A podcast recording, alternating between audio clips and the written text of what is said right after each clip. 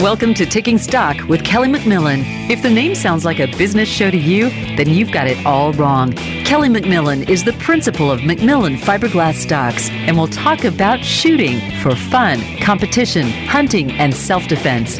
Now, here is your host, Kelly McMillan.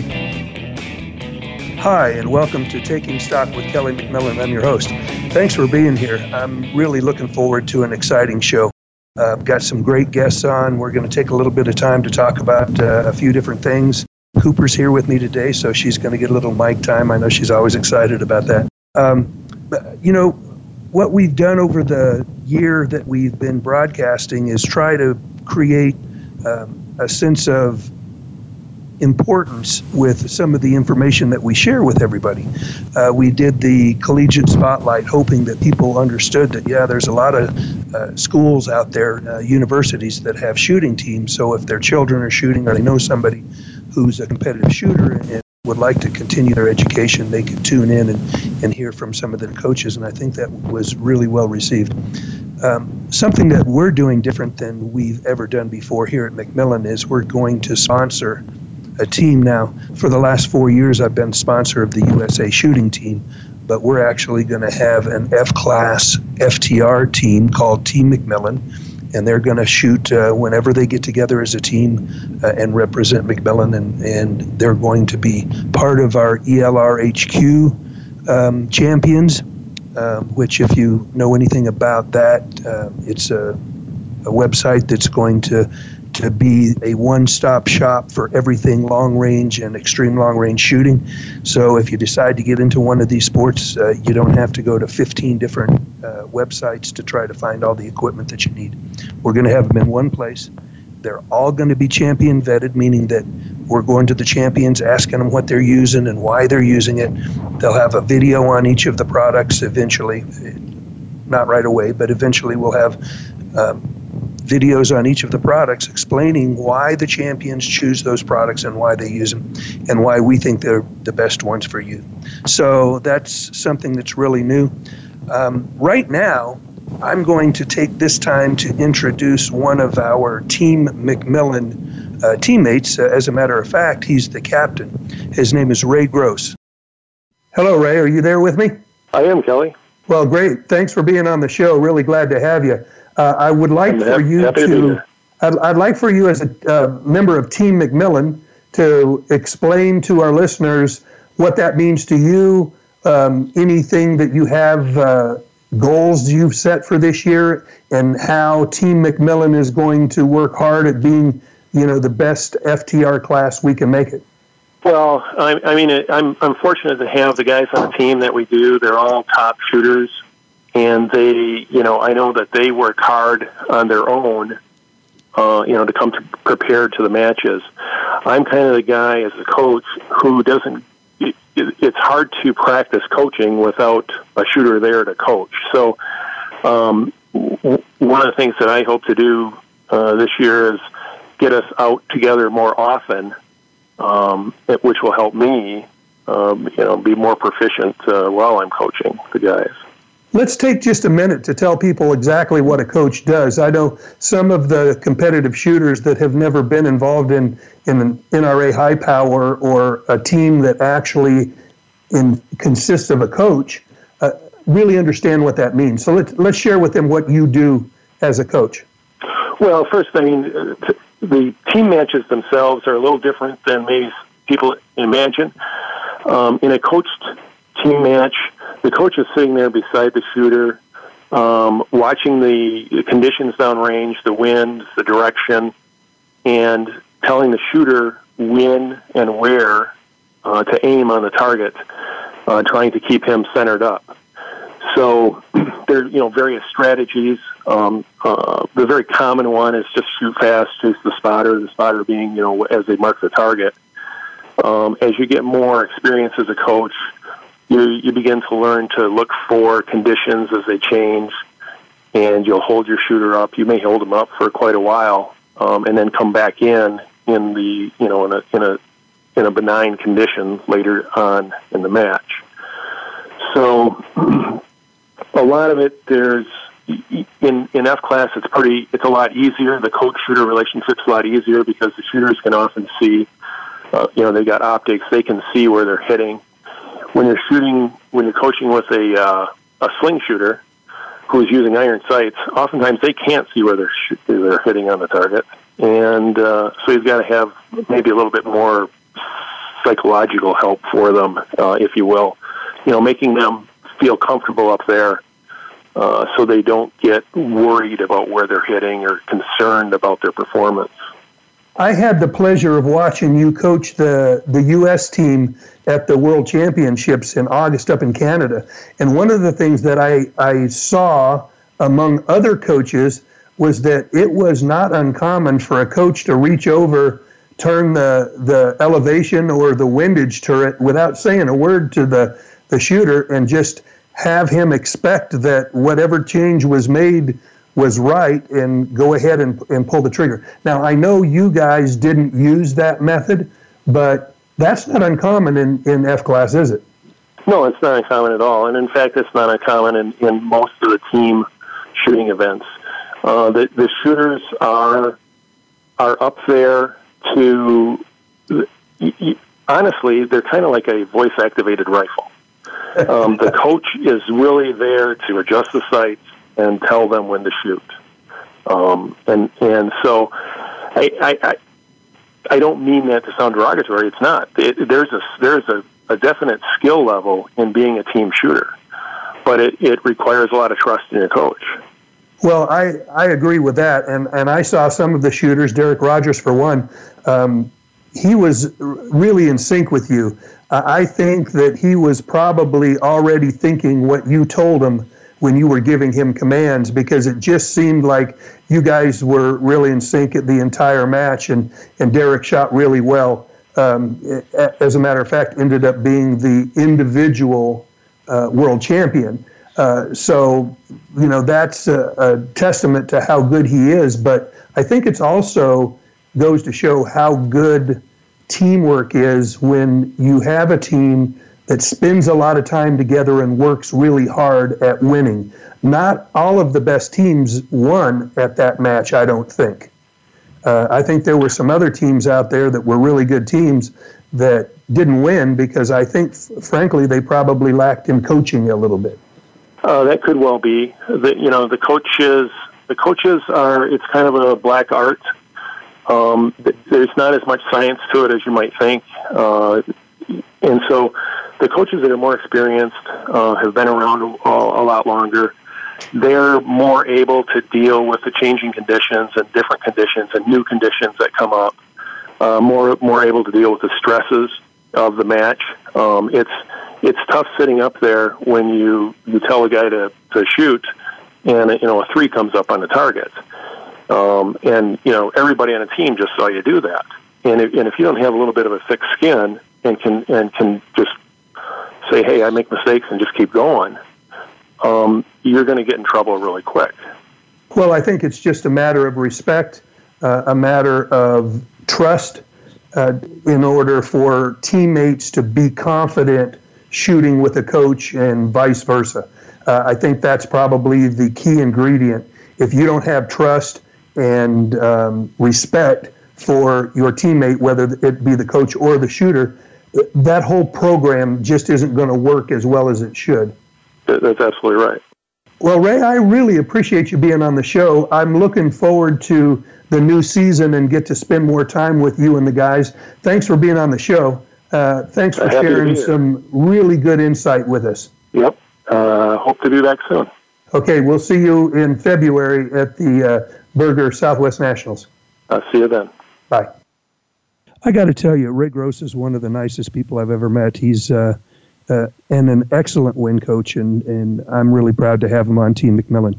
Uh, my next guest is just as impressive. I, I tell you, I, the first time I ever met her, I was so impressed with her. Not only was she one of the nicest people I've ever met, uh, she was tearing us up. I mean, she can shoot, uh, seriously. And, and I saw her at Sportsman Team Challenge, but I know that she's uh, she's been a seven-time world champion and 22-time national champion, and uh, over 50 time woman national champion. So she's done her share of shooting. I'd like to welcome to the show Cathy Severin. Cathy, how are you? I'm doing great. Thanks, thanks for having me on, Kelly. Oh, it's my pleasure for sure. Uh, I'm excited to catch up with you. It's been a while since we've uh, spent much time together. I saw you at, at Wig's birthday party. Um, fortunately, we were there and we and we got to see him before he passed. Was, was such a great guy. You remind me a lot of a female Wig. You're kind of similar to him in stature, but uh, boy, you guys sure could shoot. Yes, he he was definitely you know one of our mentors. Actually, the reason my husband and I met, so he'll he'll sure be missed. And if I could if I could be a tenth of what Wig was, it would be it would be awesome. Well, what I'd like for you to do is just to share with our listeners a little bit about your past. You know, where you grew up, how you got involved in shooting, and uh, I can I can tell them a little bit about why I think you're so good. But I would like for you to kind of give us an overview of how you go from you know just being a normal girl playing with dolls to ending up one of the very best shooters in the world, regardless of male or female. Oh, well, thank you very much. Well, I was fortunate enough to grow up in Montana, and of course, I wanted to do everything my big brother was doing.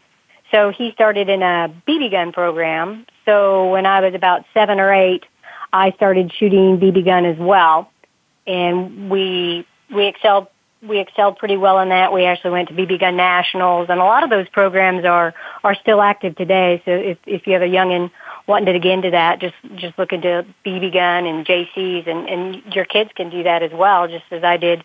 Oh gosh, 30 years ago, as I'm dating myself. And uh, we grew up, you know, hunting and fishing, enjoying the outdoors, and then um, they did a. Uh, they had some Montana guys on the U.S. team shooting running target, and they did a, a clinic at a local town there. So I went ahead and uh, joined in on the clinic and fell in love with running target and then at a at a at a young age, uh, age 14, I made the made the U.S. shooting team. So that was that was pretty neat. Um, from playing with dolls, I really, I of course I played with dolls, but I trained a lot. I practiced a lot. Uh, even took correspondence courses as before. You know, they did all the com- computer courses, so did correspondence courses, so I could shorten my my days in high school and stuff, so I could go home and train. So I shot quite a quite a bit, and then was on the U.S. shooting team. Um, through high school and college. And so I went to college down there in Colorado Springs so I could get more training at the Olympic Training Center. And you were required as a day use athlete to train 20 hours a week. So I went to school full time and trained 20 hours, worked a part-time job too, and then traveled on the team. So it was, it was a, we were always pretty busy, always pretty busy and going. And then, uh, during that whole time, I fell in love with silhouette as well, which is what I what I still shoot to the day. I've shot 27, 27 U.S. nationals now ever since I was 12. So quite a few of those, and and worked hard and enjoyed it. And now I have my family involved in. I have a little one, and hopefully she'll she'll like it, and we can keep going. Now, I tell people, and I think I'm correct in this, but, but if I'm not, please correct me. I tell people that you're the only person ever to hold the, the high power silhouette championship and the small bore silhouette championship concurrently. Is that right? There, I was. I've actually been the 3rd mm-hmm, to oh, win okay. all four titles in one year. Mm-hmm. Wow, that's amazing that you could do it. Um, I don't know who the other shooters were, but they have to be pretty phenomenal to have done that as well correct. Yes. And so you're still shooting silhouette. Is that mainly what you do? Yes. Um, unfortunately, uh, they put the Sportsman's Team Challenge Nationals the same time as the the Silhouette Nationals. So we still shoot the regional that uh, that Wigger started there in Raton every year, Sportsman's Team Challenge, and then yeah, primarily Silhouette. So there's a lot of things people don't probably don't know about um, high power or even small bore silhouette, but give an overview of the sport just for the listeners who have never had an opportunity to see it and know what it's about. Okay, yeah. It's actually a pretty neat event. It actually started in Mexico and um, it evolved over here now, and it's basically you shoot four different distances in small bore um, and four different distances in high power. And small bore, the the rams are the farthest apart; they're at 100 meters, and then the rams in high power are 500 meters. So they're quite a ways out there. It's all shot offhand, and you're not it's not like an Olympic or a collegiate shooter where you get the you get the tight vest and coats and stuff. You can wear you can wear a loose vest and um, yeah, you shoot it all offhand and you deal with the wind and the mirage. What I like about it is you actually get to have a spotter, and so they they help you out as far as telling you what if the wind changes when you're up there shooting and don't necessarily notice it, or mirage changes, and and they can uh, they can kind of be your subconscious sometimes if you're having a hard time, you know, concentrating or following through. Then you know they can give you the extra. They can tell you to follow through. And actually, my I'm fortunate enough my dad has spotted for me forever, and then my husband spots for me in high power silhouette now. Yeah, that's kind of like your coach, your wind coach in in uh, F class or high power, uh, which is I wasn't aware. I have, have shot a silhouette match and a couple of small bore silhouette matches. Um, it it doesn't fit my, one. It doesn't fit my physique very well. Um, I know you have an advantage because you can get your elbow on your hip much easier than a lot of people can. Definitely. But right, yeah, right. Uh, if anyone's ever seen anybody shoot metallic silhouette, when you think of somebody standing up offhand with their elbows out at 90 degrees and, and parallel with the ground, the way people used to shoot a rifle, that's not the way they do it anymore. It's, it's all really close in, tucked tucked in. If you can get your elbow on your hip, uh, you do that to, to try to present as stable a platform as you possibly can. And a lot of a lot of people, uh, you know, just shooters or, or hunters like like shooting the silhouette because it does train them. You know, if they are out in a hunting situation, you know that they have a good breath control and trigger control, and you know just just know a little more just a little more subconscious in the field when you actually are out hunting, especially the high power because you're you know you're shooting out to anywhere from two to five hundred meters. The difference between uh, Sportsman Team Challenge and Silhouette is is pretty significant when it comes to timing and how many shots. And uh, in Silhouette, you get one shot per animal, and that's it. You shoot one time at each animal, and if you miss, you go on to the next one. If you hit it, you go on to the next one. In Sportsman Team Challenge, you have a bank of targets and you have a certain amount of time, and you can shoot as many times as you want or as, as you have time for until you hit a target. And, and you can hit them in any order. You can basically do anything you want as long as you get all the targets down before your time's up. So that game really suits my personality and in my psyche where I can shoot a lot at one thing because when it finally goes down, I'm really excited. Uh, when you shoot a silhouette and you miss one, and then you miss the next one, and, and by the time that I've missed the third target, my confidence is so shaken that I might as well quit right there. Goodness, yeah, you know it does. Um, you you got to learn to you know if you miss one because of yourself or the wind you you definitely have to learn to shake it off in what because yeah what you and you know when you're shooting with a lot of the a lot of the good masters too you know you shoot a um they're shooting 40s on the boards. Yeah your your best score is a 40 and you, you get in there and you shoot a especially in Washington where the conditions are so nice you'll shoot a 39 and lose and it's like holy smokes. So yeah you definitely have to shake it off if, if one if one doesn't go down and move on. It's been a while since I've been around Silhouette, but I know for a long time there was not a perfect score shot in high power. Has there been since? I don't believe so yet. No, I, especially in high power hunter, there hasn't been. More common in in silhouette. I mean, in small bore, right? Yes, Luke shot one this year at nationals, but I think it had been about 10, maybe not quite 10 years since Jared had done one. So yeah, even the 40s and small bore are kind of few and few and far between to get everything to line up to, to get a perfect score.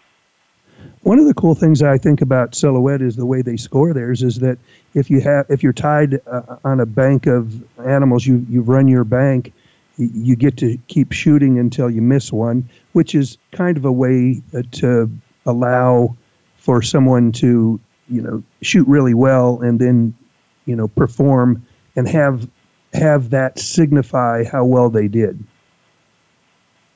Right, right. The long ones, long runs are, are neat, a neat, um, a neat thing about silhouette. So as you said, if you shoot ten in a row, then you you can keep going. And I think the number of pigs is Conard has like 120 something, just an amazing number because and you just keep shooting and shooting, and your feet get tired and your brain gets tired to be able to shoot that many. Pretty impressive. And I had no idea about, it was that many. It's it's it's humongous, and, and I like silhouette too because they have different classes. So you know, if you're just beginning, you know, they have B through master class. So you get to be on the line with everybody, but you're competing against people your your same skill level or beginner level or mid level wherever you're kind of at. Well, I I noticed on your profile, and it's been a while since I've been around. I haven't seen you wagging a little girl around with you, but I understand you know you're married to James, and and you've had a daughter. So she's uh, around eight years old.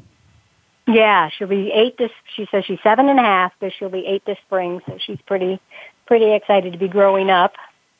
Um, when do you expect to get her into shooting?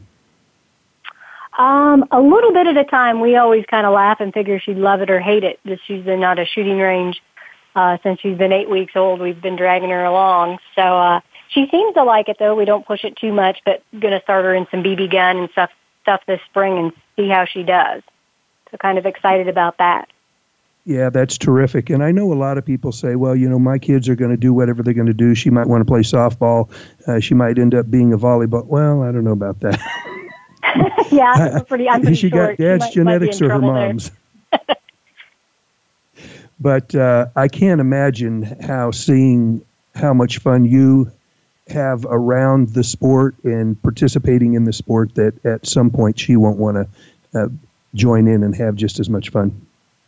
Yeah, I sure hope so. And it's such a it's such a family family friendly sport too. I mean, wives and husbands and kids and you know, I've, I have some of my best friends I grew up shooting with. I've known for for 20 years. So it's pretty neat. It's a pretty neat sport. I sure enjoy it, and hopefully can pass that along to her. That's awesome. I had Wig on the show, and I've had a lot of high level, you know, world champion caliber shooters on. Do me a favor, Cathy, and, and share with our listeners a little bit of your mental um, approach to the game and, and why you think that you've been able to succeed where a lot of others haven't? Um, as I said earlier, I did practice a lot. I mean, I shot 20 hours a week for, for years and even younger than that. I, you know, I would train when I was a, a teenager quite a bit, quite a bit during the week when everyone was off having fun or maybe playing video games. I was shooting um, and it's mainly with a rifle that I'm that I'm good at. That I put the practice in. You get a shotgun or a pistol in my hand. Unlike my husband, who's good with everything, I'm a I'm a little scary with a rifle, a shotgun and a and a pistol at times, unless I, I get some good amount of practice in. So I've just practiced the rifle so much, especially you know the scoped rifle with running target and silhouette. Um, and then yeah, mentally just um, just a just being able to clear my mind and think about only the only the shot on hand and you know if it doesn't go right to be able to forget about it and go on to the next shot. And you know if it is the last shot of a really good run to just be able to keep a focus just on um I actually just look at a spot on the animal you know an old a piece of grass or an old splatter concentrate on that. And then it makes your aim point smaller which helps aim small miss small. Yeah basically. Mhm I've um, talked to a lot of people who mention probably as the number one um, factor is confidence. And I spoke a little bit about my lack of confidence after I miss a few shots. It definitely goes to my head. I play a little golf too, and uh, you can walk up to a putt that you could walk up and, and slap it with one hand from three feet away and it would go in nine out of ten times. But you stand over that putt and it might mean the difference between you scoring a 76 or a 77. And somehow you put so much pressure on yourself that it's almost impossible to draw the club back.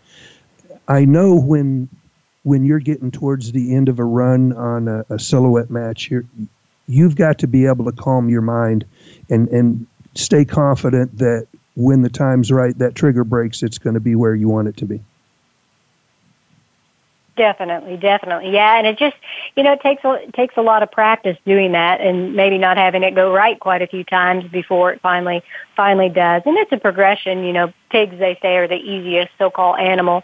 So finally, you know, you might get nine pigs so many times, and then you finally get your tenth pig. You know, you get a ten in a row pin, which is exciting, and and then it just kind of progresses. Then you'll get your ten chickens, and you know, it just progresses. And as you learn, just as with anything, um, mentally, just getting better per se or and tougher and, and having the more confidence in yourself that, that you can do it in those situations that that helps too well i've watched you enough to know that you have absolutely no problem with confidence but um, you're definitely not arrogant and cocky uh, as i said earlier one of the nicest people i've ever met and i really appreciate you coming on the show it's been really great i appreciate you sharing your life with us and uh, good luck this year okay i appreciate it so much kelly it was great talking okay. with you.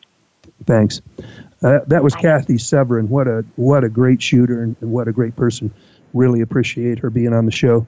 I want to ask all of our listeners to stick around for the next minute and a half or so while we're in a commercial break, and we'll be right back with our next guest.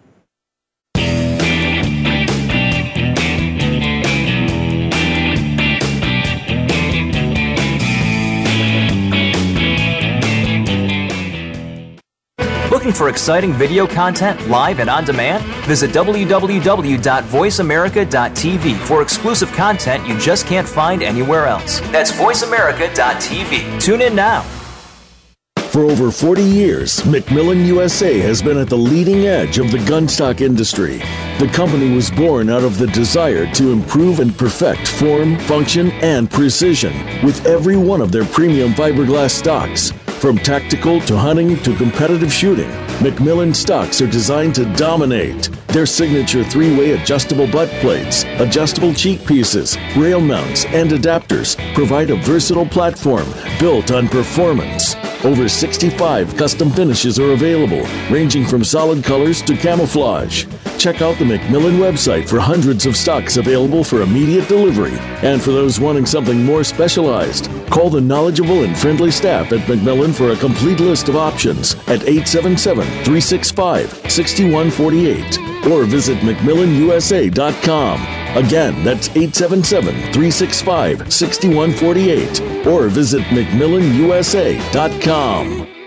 We're making it easier to listen to the Voice America Talk Radio Network wherever you go. In addition to listening live, you can check out information about your favorite talk show hosts, discover new talk show personalities, add shows to your list of favorites, and listen to all our show archives on demand. All from your iPhone, Blackberry, or Android. Download it from the Apple App Store, Blackberry App World, or Android Market, and get ready to tune in. The Voice America mobile app, powered by Aircast your internet flagship station for sports, Voice America Sports.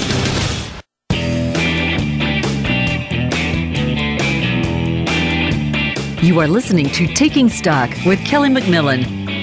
Now back to the show. Hello, everyone. Thanks for sticking around through that commercial break. Um, I'm going to introduce Cooper Balestrino, our social media director. She's got a few tidbits of uh, information for you. Cooper, thank you, thank you for being on the show. Hi, Kelly. Thanks for having me on again. I just want to remind our listeners to follow and like us on Instagram and Facebook at Taking Stock with Kelly McMillan. And then also for all things McMillan, follow us at McMillan Fiberglass Stock. Also, ELR HQ Facebook is now live, and I believe we have an Instagram. So head on over to at ELR HQ and give us a like, and hopefully you can see all the new things that we have going on on that website. Thanks, Cooper. Appreciate that. Hey, as Cooper mentioned, ELRHQ is up and running. So if you're looking for any um, long range or extreme long range products that uh, you didn't get for Christmas and that you need, check out the website and see if we've got it on there. If we don't, make sure you let us know what you're looking for because we're just building our inventory as we speak. So uh, we started out with some of the main stuff, but we definitely want to hear from you if you have some suggestions about what you'd like us to carry. Okay, our next guest is uh, really exciting for me. I've actually uh, spent some time with Kirk. We met at the uh, King of Two Mile uh, last year, and uh, he said, "Hey, I, I do a, a podcast. Why don't you come on and be my be a guest?" And so uh, I actually was a guest on his podcast. He does the Precision Rifle Media podcast. His name is Kirk Young. Kirk, thanks for being on the show. Hey, thanks for having me on, Kelly. I'm super excited to to be on here. This is uh, this is the second time I've been the the one that's getting interviewed.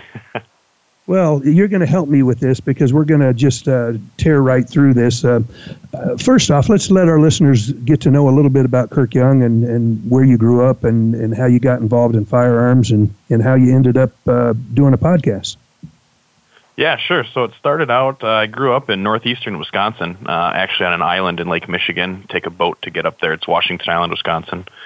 Um, up there, it's a lot of shotguns and you know 22s for squirrels and stuff like that, and target shooting with my grandpa. Just uh, you know little steel spinner targets and stuff that he had built. Uh, and then it from there we moved down uh, closer to to Green Bay, Wisconsin, and uh, I started shooting trap uh, with some friends at the local conservation club there, and we did that for quite a long time. And uh, one of the guys that I used to shoot trap with uh, was into collecting World War II rifles. Uh, so I had never shot anything other than a, a 22 long rifle up until I, I met him. I was probably 18 or 19, and uh, we started doing some shooting together with these world, old World War II rifles. You know, just whatever whatever we could get, and uh, kind of grew from there into well, how accurate can we get these? And then well, how accurate are rifles? And it just kind of kept uh, progressing into um, into uh, well, you know how it goes. You know, you start out with a cheap rifle, and then you you know, oh, if I get a nicer scope, if I get a nicer whatever, and it turned into kind of a a, a passion, uh, maybe even bordering addiction, if you will. And uh, so we started doing that. We had a local 600 yard range, and the more we did that, the more you know. Um, and this was five years ago, six years ago, maybe, and uh, there wasn't quite the information out back then as there is now. I mean, it, the sport's really exploded in the last three, four years. Uh, so I was looking just for as much information as I could to try and learn as much as I could. And I thought, well, if I'm going to be trying to get a hold of all these people, and learning what I can learn. If I maybe if I just record the conversations, other people will want to listen. And uh, it turns out that there's quite a few other people that wanted to listen, and it's been working out ever since. I've actually listened listened to several of your podcasts. Uh, it's great information, well done. Uh, really appreciate it, and and I kind of uh, look to you to kind of guide me in some of the ways that I want to present myself while I'm on the air. So I appreciate that. Uh, you oh, know, I was talking with you, yeah. I was talking with somebody yesterday who said that in back in 1998 or 99, he and a bunch of guys were shooting 2,500 yards. And I, I don't want to call him a liar, but I, I said, you know, I've been around this industry my whole life.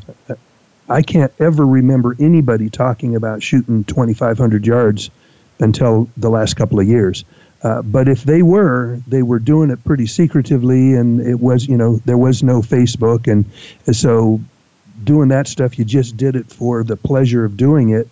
Uh, today, almost everything you do is posted on Facebook or a video or a, a, Facebook Live, or you know, it's a lot of people claiming to do a lot of things and you know have some social media presence. So uh, there's a big discussion about well, what's the right way and how should this be? As you know, you've probably heard all of the different claims for world records. Um, yeah, there's a lot. What do you think about right that? Now. Yeah, yeah. What do you think about that? How are, how are we going to fix that? Oh, you know the the world record thing's a weird one because it seems like every couple months there's somebody else who's making a world record shot. But um, how do you it, how do you qualify it as a world record shot? You know, um, like you said, there's people that way back in '98 they say they were shooting 2,500. Maybe they were. You know, I mean, doesn't mean they were hitting what they were aiming at. You know, maybe they were, maybe they weren't, but um, I don't know what's the right way to do it. The King of Two Mile event seems to be uh, kind of the leading the way. I I would say uh, as far as the extended long range or ELR shooting uh, records and stuff uh, would go.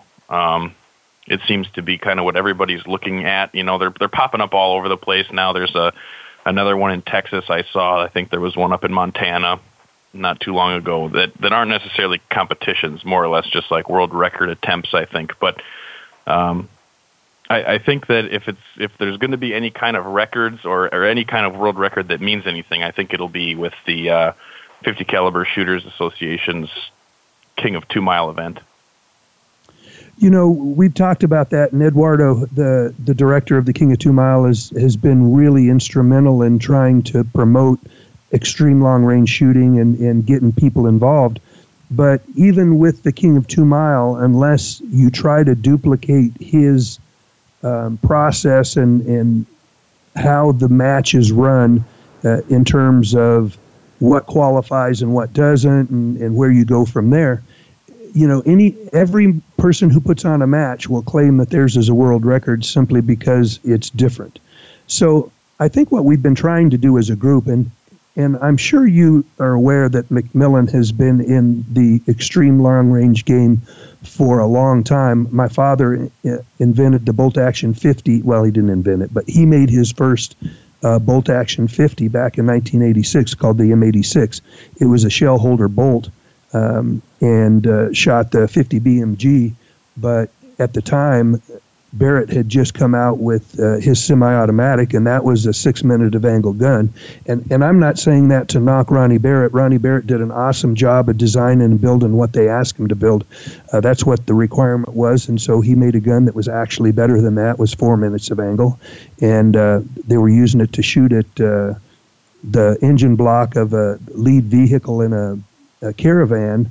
Uh, so that's all the more accurate it had to be. But once uh, my dad got involved in, in building an accurate rifle based on the 50 BMG cartridge, they decided, heck, these guns shoot pretty darn good. And I know my dad was shooting in some of the first 50 cal matches, uh, national matches. My brother was uh, on the board of directors. So McMillan has had a, a footprint in this extreme long range shooting for a long time. And I feel like it's kind of my duty to be involved and help promote and and as a part of that, and the reason I asked the question is that it would be very nice if we could come up with some sort of organization that actually could sanction matches where when someone said, I hold the world record or I set the world record, that everybody would recognize that as the world record and say, that's really cool. Because the way it is right now, you can go out and shoot at a distance at a certain size target, and it doesn't matter how many times it takes you to hit it. And if you hit it once, you can call it a, a world record. And I'm just not sure that that's the right way to approach that. Yeah, I, I would agree with you. Um, but you know, the thing is, it, it's kind of a, a, a well, like you said, it's kind of a weird, a weird thing because who's who's right, you know, and and how do you, how does one how does one group decide what what a world record is? You know, um, like I said, kind of. I think it's going to be whoever. You know, right now I think the King of Two Mile event, and there's another one in Texas. I wish I had the name of it in front of me, but I didn't. I didn't think to to write it down. Um, but one of these one of these matches, I think, is going to be the one that kind of takes off, and that'll be where records are set. Um, that being said, the two mile event's going to cap out at two miles, right? So, you know, this next one, say it's three miles or so, you know, who's going to decide? Um, and it's going to have to be, you know, globally recognized for one. It's going to have to be, um, so I don't know, is Guinness, is that a thing? Is the Guinness Book of World Records, is, are they, could they get involved? Would that be something that would be possible? I wonder. I don't know. They could, and I know somebody personally who asked them to, to come and sanction an event, um, but because it was firearms related, they just wouldn't do it. Uh, they didn't say they wouldn't do it, but they could never get the details worked out. And the the friend of mine who was telling me the story uh, just assumed it was just because they didn't want to get involved in anything firearms related, at least at that time. So, uh, yeah, even having a Guinness World Book of Records, um, you know, how many times you can jump on a pogo stick. I guess you can have a world record of anything. Um, yeah, but what right. we're talking about is having a legitimate, recognized event where people could go and duplicate something that somebody else or try to duplicate it. Now, I'm sure you've heard of and you've been watching on social media that there Paul Phillips is putting together an event at uh, Gunsite uh, the day before the shot show starts, actually Sunday, uh, the fifth, fourteenth, I guess it is. And it's it's a they're calling it a world record setting event. They're going to have targets at a certain range with a certain amount of uh, places on the the uh, firing line, and you pick which range you want to shoot at, and and it's um, you have to hit the target all three times with a cold bore and and you can't shoot again for four hours if you want to try a second time. Well, it, it looks like the field is going to be so full that they won't have time for anyone trying second time. It'll push them way past the the the time where it starts to get dark out there. So I don't know that that's going to happen. But at least they're trying to come up with a systematic way of shooting a match that will allow other people to put on a match just like it somewhere so that somebody else could try to, to break that record. Yeah, yeah, and that's that's a good idea too. But there again, you know, I mean, it's everything's. If you go someplace else, it's a it's a different shot. You know what I mean? And uh, I don't know. I well, guess. They, you know, they shoot matches, the national high power silhouette championships all over the country. They travel in, in every range bench rest matches are the same. Every range has its own idiosyncrasies, and that the guys that shoot at that range have an advantage over those who don't. And you know, it it happens. You hear people talk about it in in the NBRSA and IBS Nationals circuit that oh, you know, this guy shoots really good in you know the um, crawdad match because he's from Baton Rouge. He he shoots at that that range six eight times a year. Um, so you're never going to get away from that. But if the distance is accurate, say say a guy puts three shots on a target at 2,000 yards, and that's the biggest one that was hit at this, and and they publish the size of the target. If somebody else wants to go through the same process and put a target at 2,200 yards, and he hits it three times, then that's a legitimate yeah, I did it in competition. It was, you know, we had all these people. This is the, the guy who put on the match. And, and so then, yeah, it may not be the exact same shot because the conditions were different because it was in a different place, but it's still 2,200 yards. Right. Right, and that's the yeah, and I guess the the most important thing would have be having people around that are are reliable to witness it. You know, um, yeah, one of the so, first things that comes up is they say, "Hey, well, we've got to video this. We got to document it." I said, "It's so easy to make a, a video look like you've done something that you really haven't done. I'm not sure that we can believe that. We just have to have honest people with integrity say, "I was there, I saw it, and uh, it's factual." Yeah, exactly. With with the way people can edit videos and stuff these days, it's it's too easy to to cheat that. I think, and I think you're right. I think that having, you know, I, maybe they could, maybe somebody could start up some sort of a, you know, an ELR world record squad of some sort, like a, like a, um, uh, like an association or something, just dedicated to that. Where you know, if you're going to do it, you got to have two of these guys with you because they're the record keepers. You know. Um, or or at least something some way to to prove that people are doing it you know because uh there's too much you know for a while there i don't know if you remember there was you know there was some americans making long shots and then the russians were making some long shots and then the americans were making long shots again but you know who knows how many shots they were taking and and what the targets were and and what was actually going on you know well, I have a little bit of knowledge about that too. I was going to use that in my uh, description of how McMillan has been involved in the extreme long range shooting. Uh, as most people know, uh, the Canadian shooter Rob Furlong, who who shot uh, an enemy combatant at um, 2,460 meters, was using a McMillan TAC 50, uh, and we've yeah. had Rob in our shop, and we've had him at, the shot show, and he's a great guy. I believe it happened just like he said it happened. There's been been quite a bit of documentation on that long before uh, the internet was uh, blowing up with everybody shooting long. This last one that was shot a little over 2.2 miles. Now that was a Canadian sniper using uh, a McMillan action, but they had changed the stock on it, and they were they had some sort of chassis stock and uh, changed the barrel. So it's really not the same gun. So I don't like to take a lot of credit for that. Yeah, and I believe they were using the TAC HQ, the Charlie TARAC, the the little periscope looking thing. Right. Do you know if that's true? I'm pretty it, sure that, that is true. Uh, I talked yes. to. Yeah, yeah, that's a pretty cool little piece of equipment there. That's going to be something that we're carrying on the uh, uh, ELRHQ for all those long range shooters that that want to go someplace and buy all their equipment in one spot. We'll have that uh, uh called a periscope. Um, TACOM four or something. I'm not sure exactly which uh, model it is, but they've got several.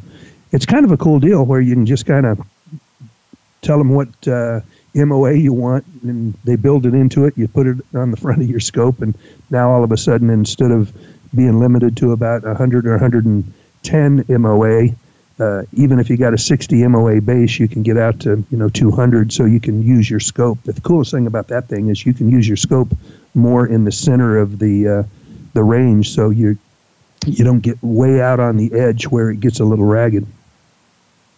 Right, right. Yeah, I think that uh, a lot of these ELR competitions, you know, they've got the the, the adjustable bases and and uh, you know people that are just building crazy cant into their uh, scope bases and stuff. Um, I think that this is really going to take over for a lot of the serious ELR competitors, you're going to start seeing that piece of equipment mounted to a lot of these rifles. Well, there is just no way to step around the fact that you just need a lot of uh, uh elevation to be able to shoot that far. Right. So when you're um, choosing guests for your podcast, uh, what is it that intrigues you about somebody that would um, get you excited about having them on your show? Oh, it, um, you know, I get listeners that uh, that'll email and say, "Hey, can you talk to this guy?" Or uh, maybe somebody comes out with something cool and I want to hear more about it. I'll call them up. Uh, it, it originally started out I was just trying to learn. So anybody anybody who was uh, you know a better shooter than me or, or, or some sort of uh, you know building something cool that that would help uh, a guy uh, improve his shooting. I wanted to to hear about it. I wanted to hear how it worked, and so I would just start sending people emails. You know, uh, maybe I help a guy load up a four wheeler, and he's Kelly McMillan, and that's how I start talking to him, and that's how he gets on the show. yeah, so it doesn't have to be a very exciting person at all, does it? I don't know. I thought it was a pretty good show. Um, I had mentioned the uh, event that they're having just before Shot Show. Are you going to be out at that one? I'm not. I'm not going to be able to make it. Um, I'm not making it to Shot Show this year either. I, I will have a guy out there though, uh, you know, walking around and, and taking pictures, and uh, he'll be with Precision Rifle Media, and he will be. He'll have a little press pass. He'll be running around, make taking little interviews and setting stuff up. So yeah, I know some people have jobs where they can just say, well, you know, this is work and go to a, a match or go to a trade show or so. And then some guys have jobs where they actually really have to work. And I, and I know you've got a really yeah. serious job and can't get off every time you want. But uh, hey, yeah. maybe, uh, maybe you keep doing this podcast thing and uh, you'll get so famous that you can sell advertising and you'll make so much money that you won't have to work anymore. Yeah, well, that'd be the dream, huh? We'll, see what happens.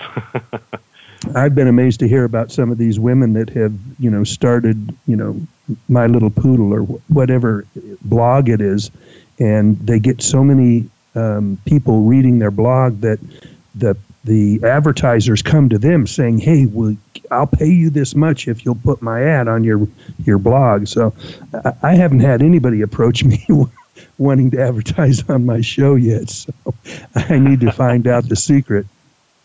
Yeah, not enough poodles in your show, I guess. I guess. Um, you going to make it to King of Two Mile though? I'm planning on it. Yeah, planning on it. We got some stuff in the works. We uh, the you know I don't know if you pay attention to the rules, but they um, they changed the weight limit to 45 pounds for this year. You know, so I heard that just last week, and, and I and I immediately got a hold of Eduardo and said, "What the heck are you doing?" So you can't change the weight every year because people are going to get upset about spending all this money on a gun that they can't shoot. And he said, "Oh, you just put a lighter bar- barrel on it." Well, you know that's kind of defeats the purpose of shooting long range if you put a barrel on there that you think it's going to take to to produce the accuracy that you want, you know, putting a lighter barrel on there is not going to be the right answer. Anyway, he did tell me yeah. that he wants this to be a sniper type related match. And I thought, wow, uh, you know, I know where your background is and where you come from but I don't think anybody cares whether it's a you know bench rest on the ground. It's just 100% about the accuracy issue of it, not the tactical end of it. But he's got a different uh, way of thinking about what he wants this match to be.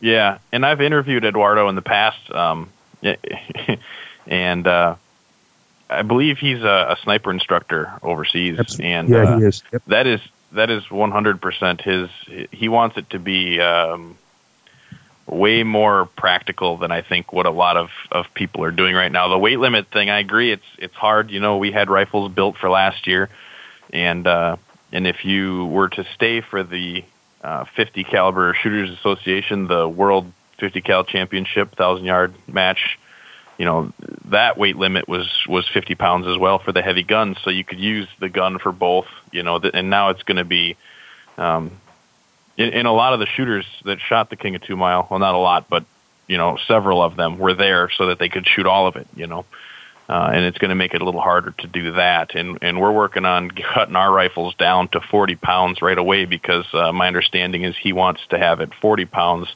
for the 2019 match.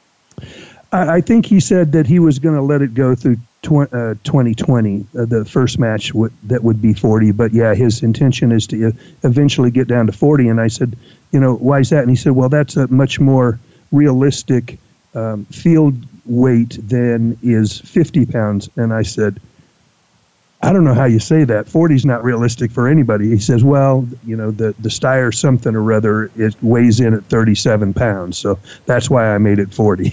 So I guess there's oh. a, sni- a long range sniper rifle out there already that weighs in at 37 pounds. Yeah. I mean, I don't know. If you're going to be setting up with a 40 pound rifle, what's a 50 pound rifle, I guess? And that, that was my point.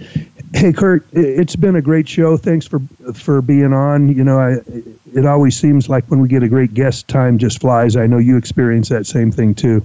You look down at oh, the clock sure. and say, "How could we have done this for that long?" But uh, I got about a minute left, and I just wanted to thank you for being on the show, and uh, look forward to seeing you the next time at uh, King of Two Mile.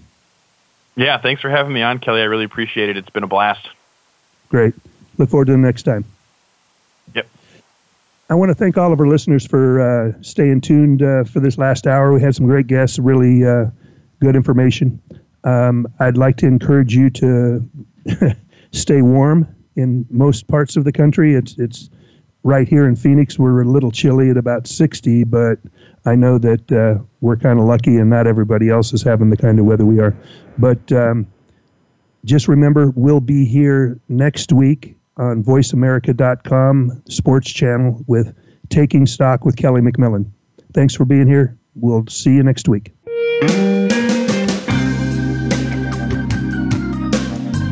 Thank you for tuning in to Taking Stock with Kelly McMillan. Be sure to come back for more next Friday at 2 p.m. Eastern Time and 11 a.m. Pacific Time on the Voice America Sports Channel. The weekend is here. Enjoy yourself. We'll talk again next week.